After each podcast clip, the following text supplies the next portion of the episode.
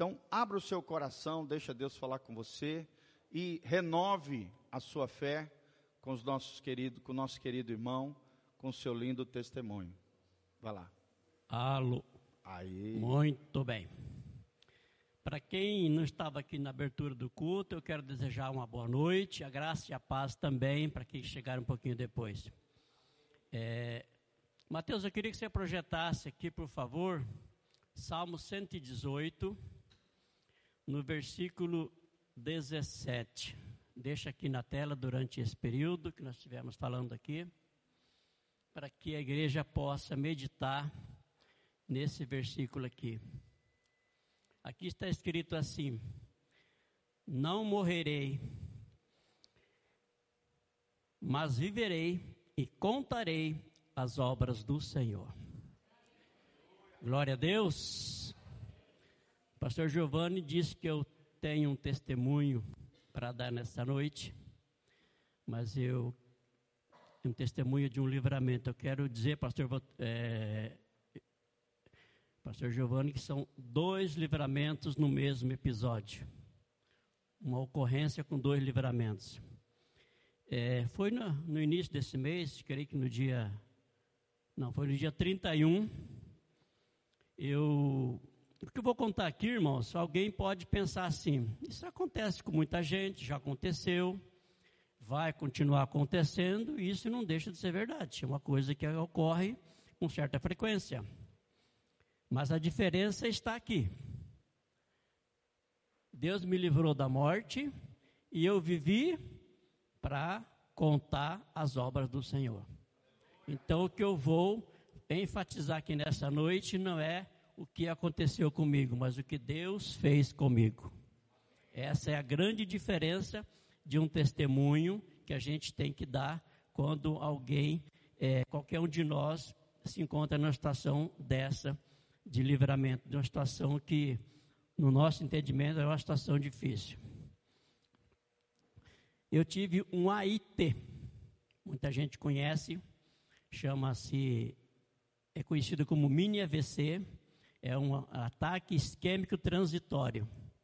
Ele chama transitório porque ele é mais curto que um AVC. Ele pode durar horas ou até 24 horas. É um rompimento de um vaso sanguíneo que, que ejeta no cérebro, oxigênio no cérebro, e ele é interrompido repentinamente aí a pessoa tem um apagão. Quando ocorre isso com mais volume, com mais intensidade, é o AVC, e que por vezes mata alguém. Né? E isso aconteceu comigo, e eu estava com a minha esposa e minha filha, e segundo elas foi uma situação muito difícil. A minha, a minha filha, quando foi chamar meu cunhado que estava perto, ela disse para ele: Meu pai está morrendo, porque elas disseram que eu comecei a reclamar da visão, que estava embaçada, que eu não estava vendo mais nada, e eu comecei a me agitar, esticar os braços, contrair os dedos, esticar as pernas, contrair todo o corpo e comecei a babar. Quer dizer, para quem nunca viu isso, está morrendo. Mas como Deus não deixa a gente só, eu estava com duas pessoas de habilidades e capacidades bem distintas, minha esposa e minha filha. Minha filha, e de imediato acionou as forças de, de, de segurança da saúde, sabia como fazer isso e fez, bem feito, e já e de imediato o socorro chegou. A minha esposa não tem essa habilidade, ela não saberia nem para quem ligar, mas ela sabe orar. E foi isso que ela fez. Ela clamou o favor de Deus, em favor da vida, e entrou em batalha com todos os espíritos de enfermidade, espírito de morte, porque, inclusive, o, o irmão Peixe, esposa da Jaqueline, que passou com a viatura da, da Guarda Municipal, também parou para ajudar no socorro, e ele falou para mim: era um quadro de morte que estava configurando ali. Esse foi um dos livramentos que Deus me deu. O socorro chegou rápido, eu fui para o pronto atendimento, e meia hora depois eu estava no hospital. Foi lá que eu consegui me ver de novo. livramento da morte. Parece uma coisa simples, um AIT, mas quem presencia isso é que sabe a gravidade que é. Mas não é esse o único livramento nesse dia. Tudo isso aconteceu quando eu estava dirigindo, irmãos. Eu estava dirigindo, vindo da Avenida Brasil, entrando na Praça da Catedral, eu comecei a, a ter essa conversa de embaçamento da vista, é, a visibilidade ofuscada, e a minha filha falando: pai, então para, para o carro, você não está vendo direito, olha, vai vir uma carreta. E eu não vi carreta, eu não escutei ela falar. Eu entrei na Praça da Catedral, vim até perto do posto Tupã, entrei na Avenida 19 de Dezembro e consegui parar o carro ali. Ela que falou. Eu não vi nada disso. Eu creio que Deus colocou um anjo ali para dirigir o carro, porque lá da entrada da praça, ela já começou a falar que vinha uma carreta contornando a praça, eu não ouvi ela falar.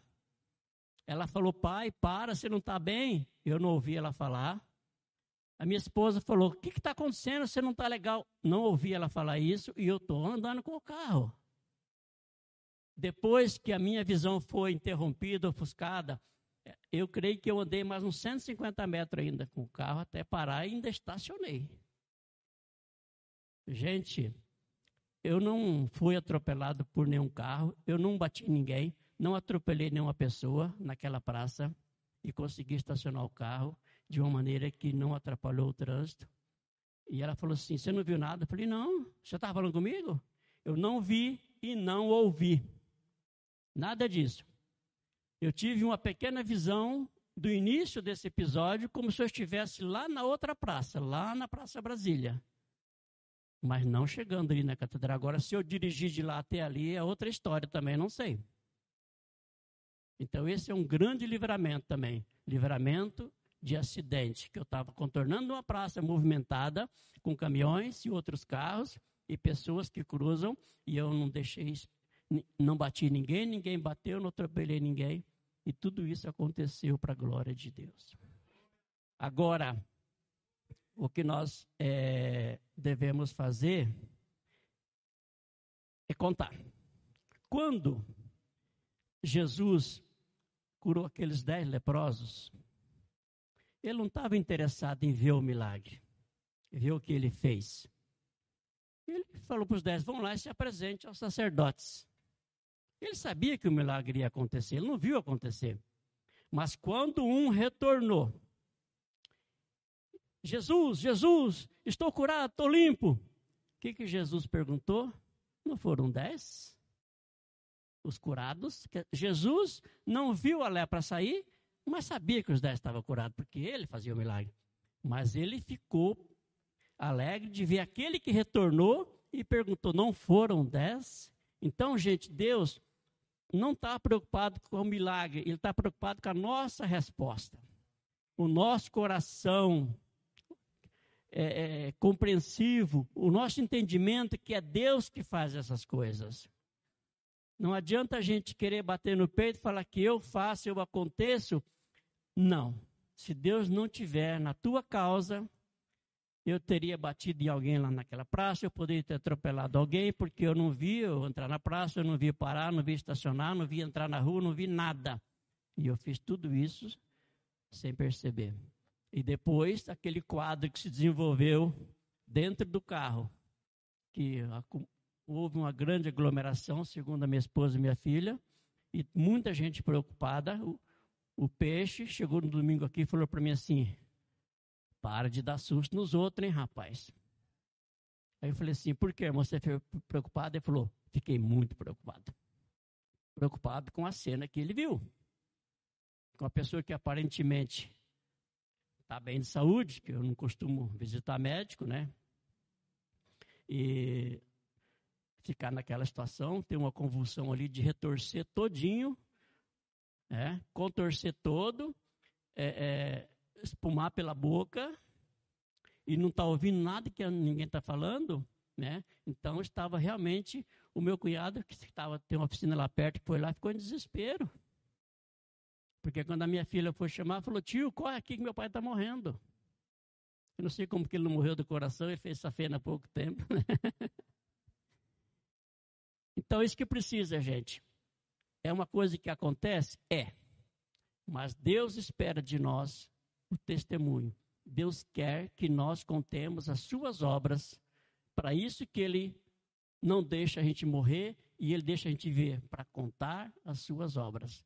Nós estamos acostumados a cantar muitos hinos aqui, né? Os grandes feitos de Deus, que Deus me livrou, Deus me fez isso, mas está ficando só na música, gente.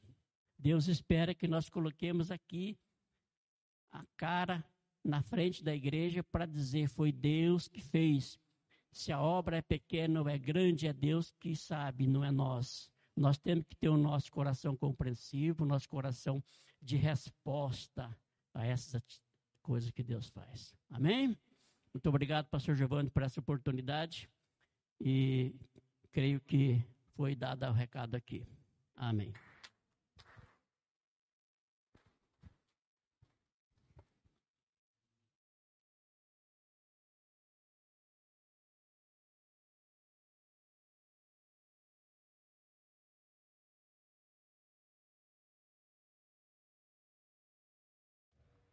Amém.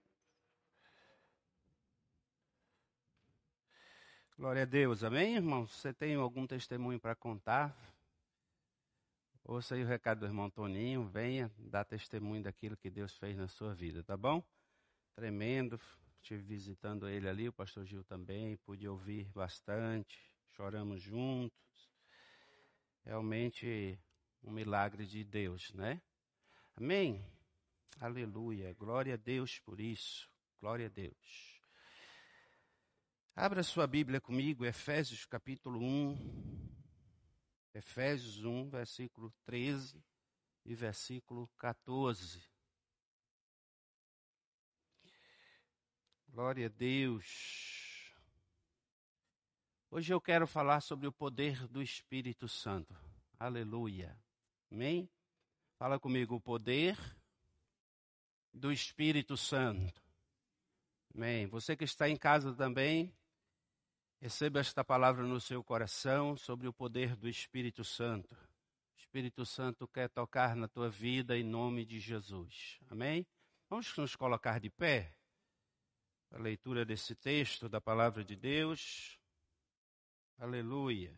Efésios 1, 13 e 14. A Bíblia diz assim: em quem também vos, vós estáis, depois que ouviste a palavra da verdade, o evangelho da vossa salvação, e tendo nele também crido, nele Jesus, fostes selados com o Espírito Santo da promessa. Fala, fostes selados com o Espírito Santo da promessa.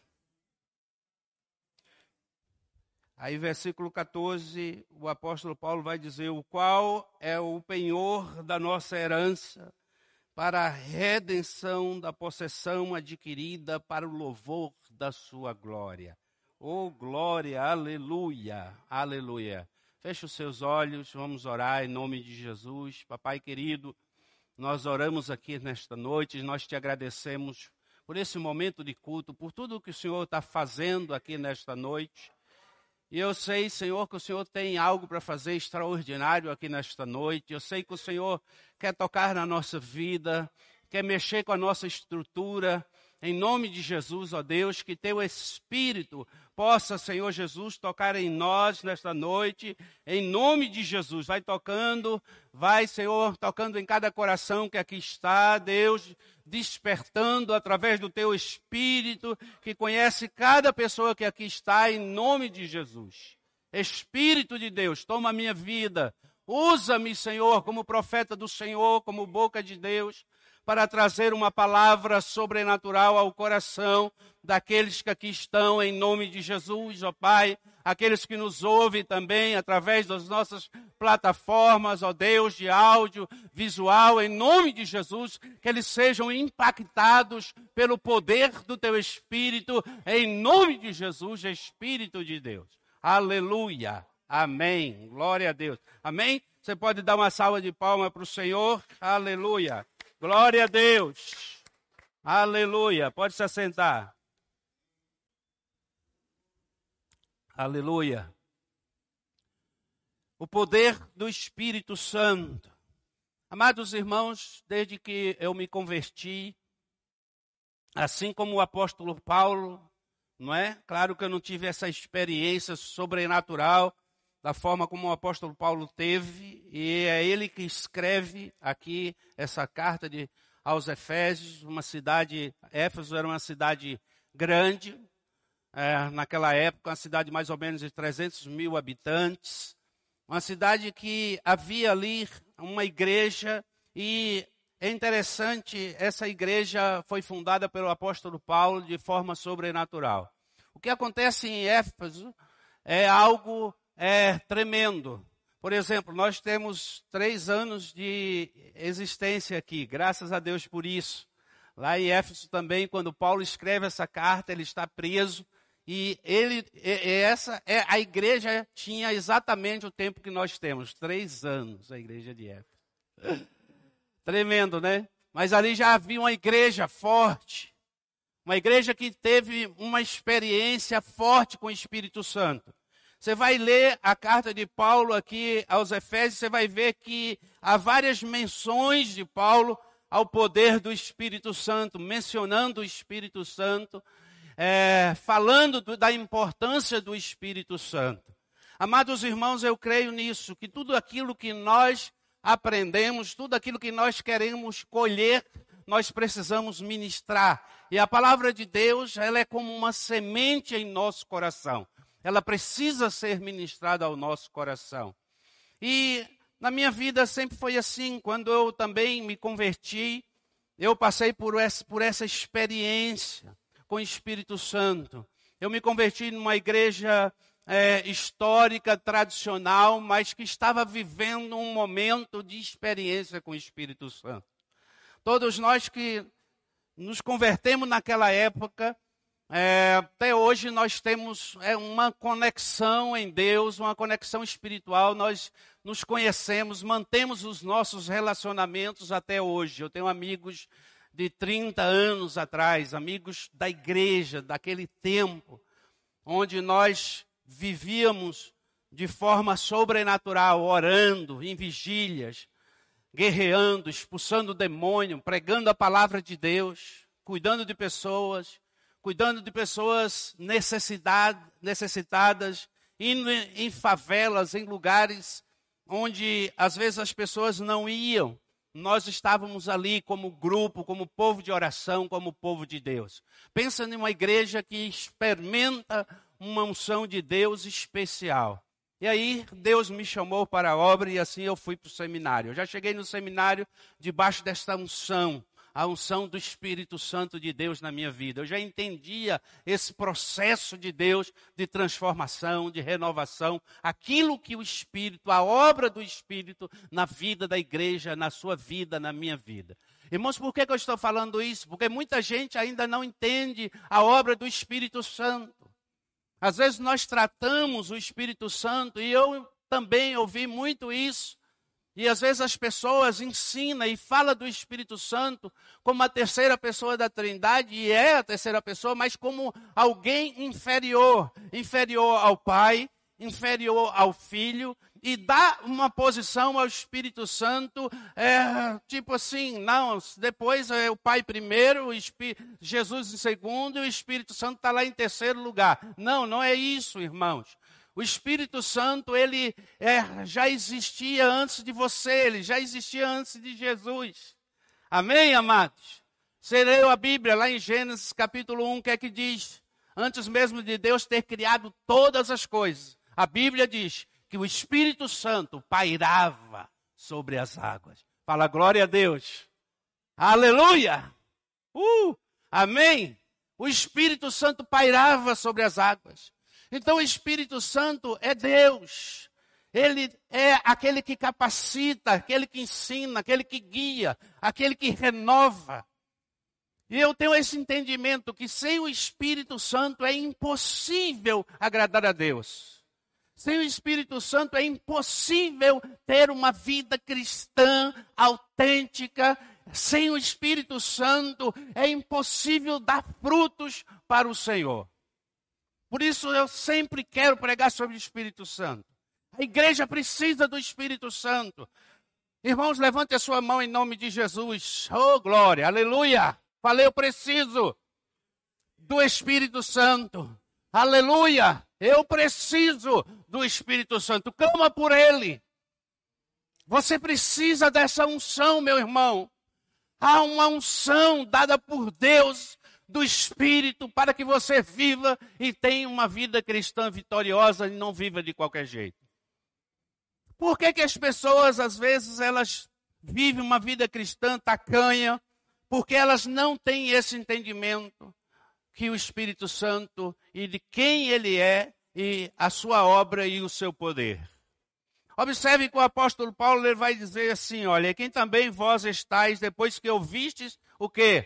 A palavra da verdade. A palavra da verdade, aquela que transforma, que muda, o evangelho da vossa salvação, ou seja, o evangelho que salva, que transforma. A partir do momento que eu ouvi esse evangelho, eu tive a minha vida transformada por Jesus, através da pregação da palavra de Deus, eu ouvi, e essa fé entrou no meu coração, agora não pelo meu merecimento, mas pela graça de Jesus Cristo, pela sua misericórdia, ele mudou o meu coração, transformou, tirou aquele coração de pedra e colocou um coração de carne, um coração novo que sente. E aí o Espírito Santo, o apóstolo Paulo vai dizer: o evangelho da vossa salvação, e tendo nele em quem? Fala em Cristo. Também crido, amém? Pela fé, fostes selados. Fala, foste selados com o Espírito Santo da promessa. É importante você entender isso. Foste selado. Fala comigo, foste selado. Com o Espírito Santo da promessa. Essa palavra é muito legal, irmãos, porque dá entendimento a você. Muito fácil entender isso. Você, foste, você foi selado. O que quer dizer isso? Quando você vai comprar alguma coisa autêntica, o que, que você procura? Hã? O selo. E o selo é o quê? Se você vai comprar uma coisa e está selado para você é o quê? É original, é o que mais? A garantia. Uh! A garantia. Amém? A garantia de que é bom, de que é verdadeiro, de que foi aquela empresa a qual está no rótulo que fez. Ela é responsável, é autêntico. Ou seja, o selo é a garantia. O selo, ele dá um sentido é, daquilo que foi feito, que realmente foi feito. E é isso que o Espírito Santo faz. Ele sela você. Ele te garante. É, o, o selo também, ele dá uma ideia de que a, aquilo que você comprou é verdadeiro. Fala, é verdadeiro. Amém. Fala, glória a Deus. Amém. Então o Espírito Santo, ele selou você e isso não é algo qualquer, não é algo que qualquer pessoa faz, é algo que só Deus pode fazer. O Espírito Santo te selou. Aleluia! Você é selado pelo Espírito de Deus.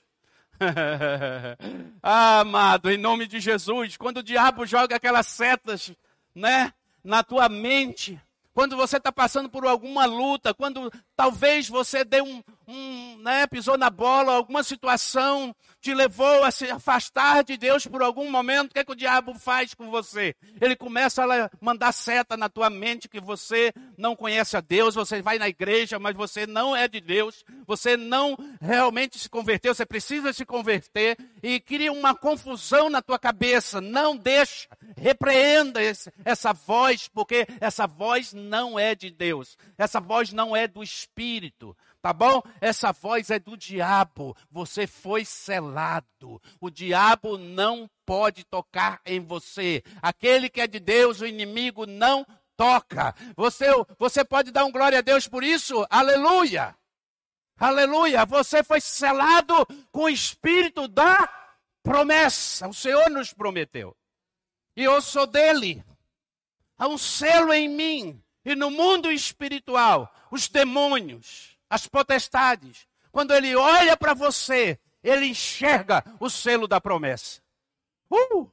Aleluia! Glória a Deus! Amém, irmão? Há um selo da promessa em você, do Espírito, selando você, marcando você, que você é filho de Deus. Aleluia. O que é que nós ouvimos aqui? Eu, irmãos, eu, é assim, uma coisa que fica gravada no meu coração é a palavra de Deus. Pastor Gil chegou daqui, nesse lugar, e falou assim: a coisa mais importante que eu acredito que todos nós devemos ter na nossa vida é a consciência, é a certeza de que nós somos o quê? Filhos de Deus. É a nossa identidade. Eu não sou mais criatura, mas sou filho. E aí agora, selado pelo Espírito, o Senhor agora, ele, eu tenho um compromisso com ele por isso o apóstolo Paulo vai também dizer o qual é o penhor da nossa herança, é como se fosse uma aliança.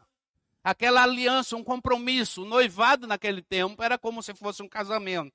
A pessoa quando estava noivo era como se fosse um casamento. Eles não estavam casados ainda, não é? Havia um relacionamento ali com todo cuidado, mas havia um compromisso um com o outro. É o penhor, ou seja, a aliança o qual é a aliança da nossa herança para a redenção. Olha aqui, redenção da possessão adquirida para o louvor da sua glória. Amém. Nós fomos selados e nós temos um compromisso, uma aliança com o Senhor Jesus para o louvor da sua glória. Presta atenção, a glória de quem? De Jesus. O que o Espírito Santo faz? Ele joga a luz em mim e em você para que Cristo brilhe através da nossa vida. Quando você vê um outdoor brilhando, ele está bonito, está lindo, mas existe uma luz que está projetando aquilo, aquele outdoor. E quando você olha para aquele outdoor, você enxerga o que está escrito. Jesus Cristo é o Senhor. Mas a luz que vem, que propaga, é o Espírito Santo. O Espírito Santo ele revela Cristo. O Espírito Santo ele revela Jesus em nós. O Espírito Santo revela Jesus através da igreja, através da célula, através da minha vida. A célula tem uma missão: buscar a Deus se embriagar do Espírito Santo para que Jesus brilhe. Irmão, ninguém pode segurar um homem cheio do Espírito Santo. Ninguém pode segurar um povo, uma igreja cheia do Espírito Santo. Ninguém, ninguém pode deter alguém que busca Deus e que se deixa encher do Espírito Santo. Aleluia, o poder de Deus. Aleluia. Glória a Deus. Eu quero te perguntar: você tem dado prioridade ao Espírito Santo? Quem é o Espírito Santo para você? Qual é a intimidade que você tem com o Espírito Santo? Você fala com ele? Você conversa com ele? Você tira tempo para ele? Você se consagra a ele? Ah, irmãos, é tempo da gente buscar o Espírito Santo. Aleluia. Oh, Deus.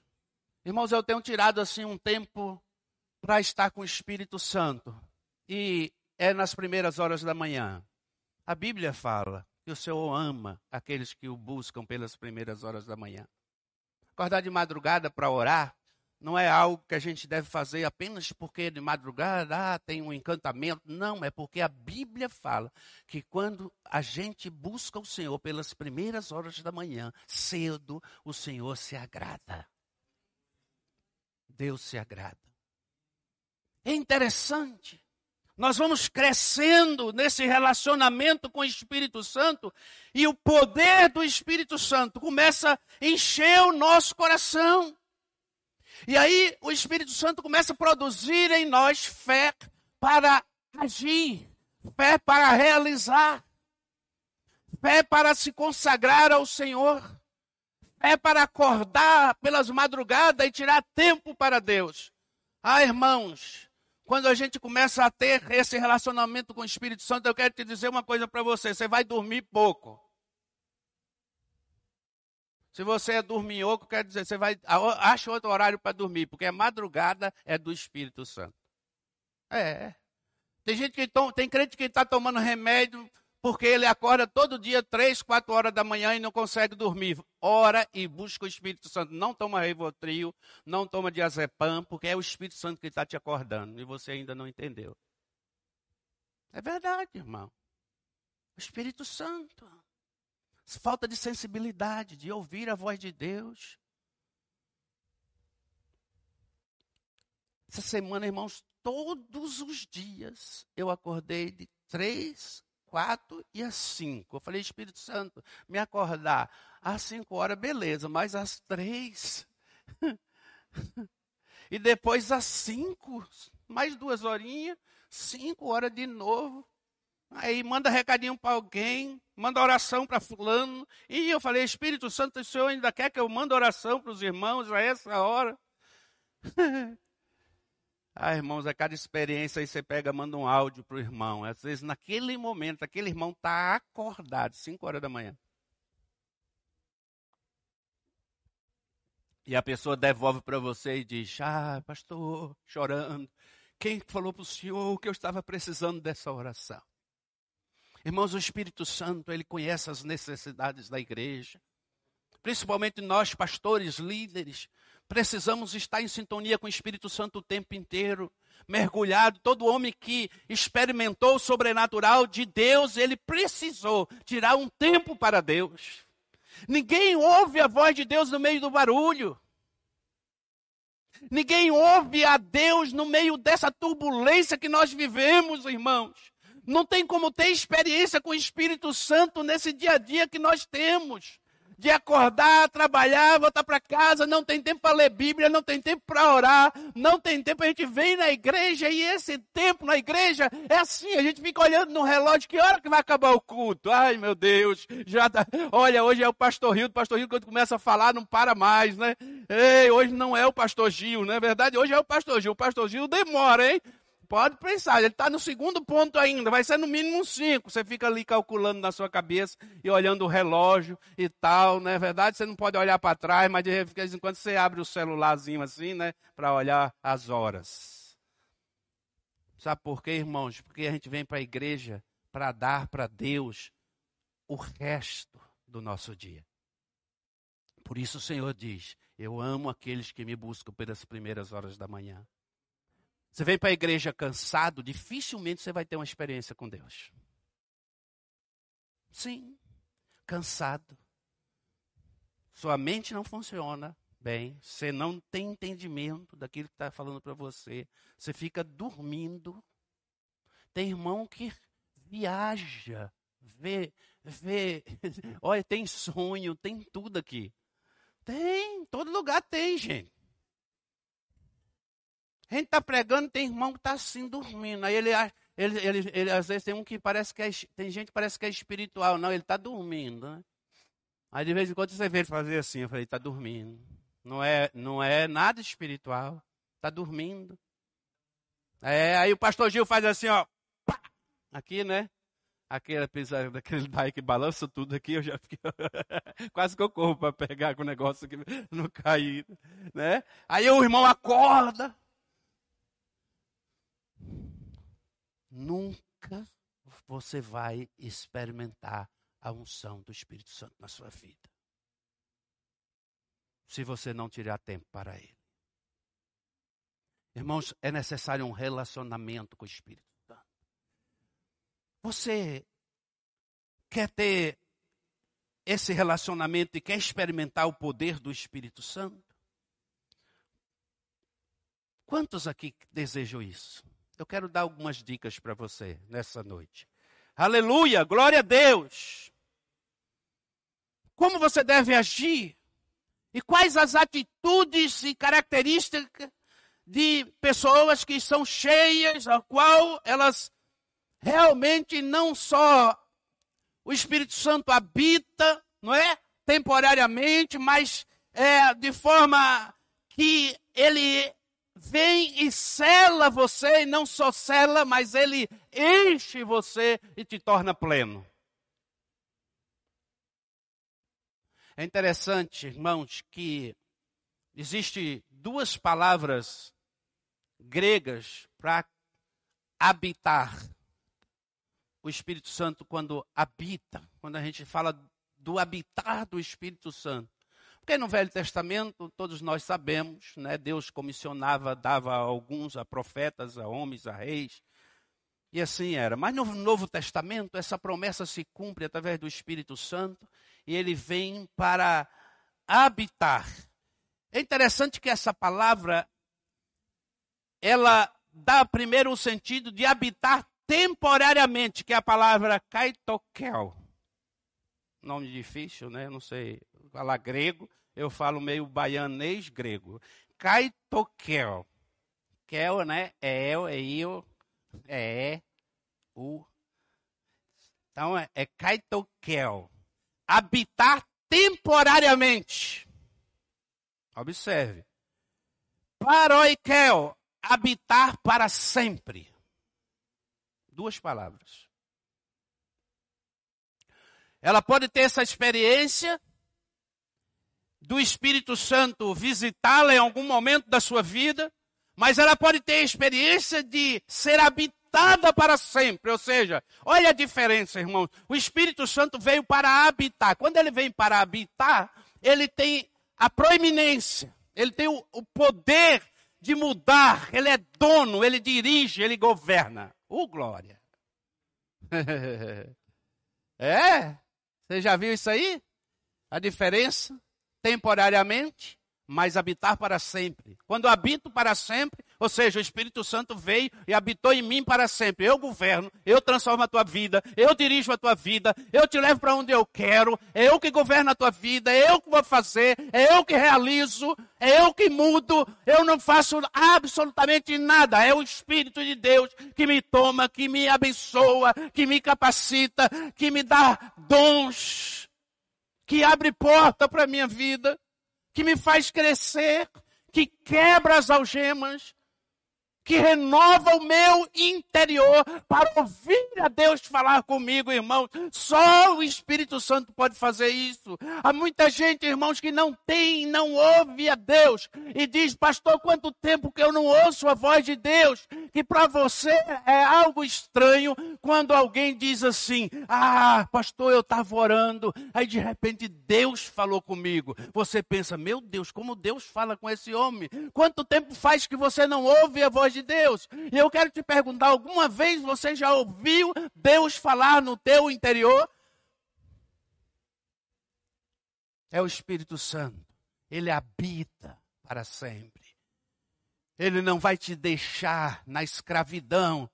Ele não vai deixar você andar por caminhos tortuosos. Ele vai governar a sua vida. Ele vai te dar direção. Ele vai te guiar. Ele vai revelar a vontade de Deus, e a vontade de Deus, lá em Romanos, o apóstolo Paulo vai dizer que o Espírito Santo, ele traz para o teu coração aquilo que está no coração de Pai. Oh, irmãos, olha que coisa poderosa! Como não ter intimidade com o Espírito Santo? O Espírito Santo vai buscar a vontade do Pai, que está no coração do Pai, e ele canaliza para o teu coração. Crente confuso, irmão, é crente que não tem vida e nem tem comunhão com o Espírito Santo. Houve um silêncio agora. Por quê? Será que você está tendo comunhão com o Espírito Santo?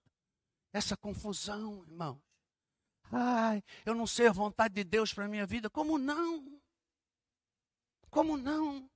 Quando eu venho na igreja, irmãos, o Espírito Santo já está falando com você. Deus já está falando para você, Romanos capítulo 14, versículo 17, diz assim: Porque o reino de Deus não é comida nem bebida, mas Ó, justiça e paz e alegria no Espírito Santo. Às vezes eu sou tomado por tristeza, eu não sei o que está acontecendo com a minha vida, pode ser um problema, uma dificuldade, mas isso não vai permanecer na sua vida. Isso será um tempo, isso não é uma coisa constante. Ah, eu estou sempre triste, eu estou sempre amargurado, ah, eu estou sempre reclamando, murmurando, reclamando da vida. Irmãos, falta experiência com o Espírito Santo. Uma pessoa cheia do Espírito Santo, ela é grata, ela é alegre, ela é feliz. ela, ela, ela, ela influencia o ambiente onde ela está. Os amigos amam essa pessoa. Você faz falta no ambiente que você convive. Como é bom as pessoas, irmãos, olharem para você e dizer assim: olha como você faz falta. Como você faz falta aqui. É interessante isso aí, irmãos, porque assim, eu, eu tive uma experiência, e é, com os irmãos é bom, mas é melhor ainda quando a gente tem essa experiência com pessoas não crentes. É mais tremendo ainda. Um dia eu fui em Campo Mourão, fui na feira.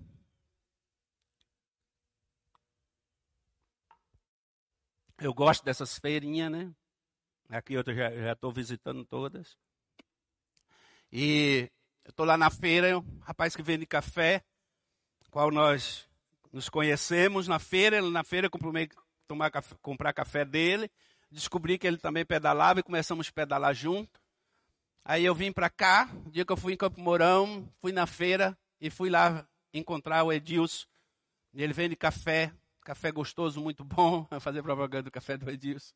Aí eu, o Edilson, quando me viu, me chamou. Tinha umas pessoas assim, ele disse assim: aqui está uma pessoa que faz falta.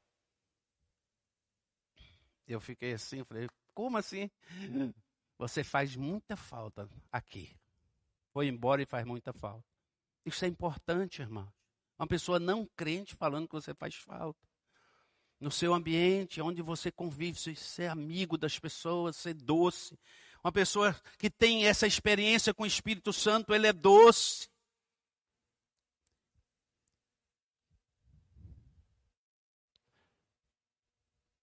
Ela é mansa, ela não fala qualquer coisa. Ela é uma pessoa que tem as evidências daquilo que o Espírito Santo gera em nós. Quando o Espírito Santo ele tomou Maria, a Bíblia diz que o nosso Salvador foi o quê? Gerado, fala comigo, gerado pelo Espírito Santo. Sabe o que eu entendo, irmãos? Que o Espírito Santo, ele gera, ele gera sonhos nos nossos corações. O Espírito Santo, na vida da igreja, ele tem esse poder de gerar. Oh, glória, aleluia. Quando nós estamos às vezes diante de situações, de decisões que envolvem a igreja, quem que nós buscamos? O Espírito Santo. Ele vai nos dar direção. Ele sempre dá. Ele vai gerar coisas novas. O Espírito Santo gera coisas novas na nossa vida. Nós não podemos nos acostumar com os cultos. Irmãos, é perceptível quando o nosso coração está endurecido. Quando eu venho para a igreja e saio do mesmo jeito, sabe qual é? O problema não está em quem prega, no culto, nem quem toca, o problema está no seu coração. Talvez você precisa de um toque do Espírito Santo, desenvolver relacionamento com Ele, para ouvir a voz dele na igreja, quando o pastor está pregando, ministrando, através do louvor, da adoração. Se você não tem liberdade na presença de Deus, falta relacionamento com o Espírito Santo. É incrível, irmão, mas assim, tenha essas experiências. Ó. Você está louvando, fecha os seus olhos, não fica olhando para quem está do lado, na frente. Você quer crescer espiritualmente, eu quero dizer assim, ó, irmãos, você, eu sei que tem irmãos que gostam de sentar atrás, mas venha mais para frente, você vai crescer mais rápido, pode ter certeza disso. Primeiro, porque ninguém vai te atrapalhar. Segundo, você não vai ver o movimento da igreja. Você não vai ver quem levanta. Você não vai ver o, o menino que corre. E você vai ficar mais próximo daquele que está ministrando a palavra. Irmãos, eu, eu, sempre procurei os primeiros lugares. Porque nos apelos, né? Eu sempre já caí de joelho. Eu sou o primeiro a cair de joelhos. Sempre eu vou para as primeiras filas. Porque eu, eu já sei que eu vou ser atraído pela palavra. Quando eu vou a algum lugar. Eu sei que Deus vai falar comigo, porque Deus sempre fala. Entende? Você tem que ter essa predisposição no seu coração que Deus vai falar com você. E não ficar disperso, irmão. Quando nós ficamos dispersos, Deus não fala com a gente. Você fica dando. Oh, presta atenção, começou o louvor, fecha os seus olhos. Pega lá, Gil. Pega o louvor. Pega ali o violão. Vamos tocar um louvor. Feche os seus olhos. Sabe, irmão? Às vezes a gente chega na igreja, a gente fica de qualquer jeito na casa do Senhor. Tem um texto bíblico que diz assim: guarda o teu pé quando entrares na casa de Deus. Você está num lugar, não o lugar consagrado, mas na presença do Altíssimo. E essa palavra quer dizer assim: olha, é, é o único Deus. Não existe outro, só Ele é o Altíssimo. E aí eu fecho os meus olhos e começo a deixar o Espírito de Deus tomar o meu coração. Vai entendendo isso, irmãos. Vai entendendo esse processo de Deus na sua vida. Você precisa ter esse anseio Deixa a música, o louvor, a letra penetrar no teu coração e adora o Senhor. Deixa o Espírito Santo conduzir o teu louvor. Oh, glória. Ah, irmãos. Os nossos sonhos como pastor é viver dentro de um ambiente profético. Por isso a gente tem aqui trazido homens tremendos aqui para pregar. E para que esse ambiente seja um ambiente de glória. Um ambiente de glória se cria com pessoas que desejam ardentemente a presença do Espírito Santo. Fique em pé. Você vai louvar a Deus. Estava aqui outro dia, né? Louvando a Deus. E eu fecho os meus olhos, aí de repente eu já estou fazendo gesto. Aí eu começo a adorar, daqui a pouco eu já estou levantando a minha perna e fazendo coreografia. E aí vou para a presença de Jesus. Oh, glória, aleluia. Oh, oh, xalabalá. Espírito de Deus, adore a Ele. Deixa o Espírito Santo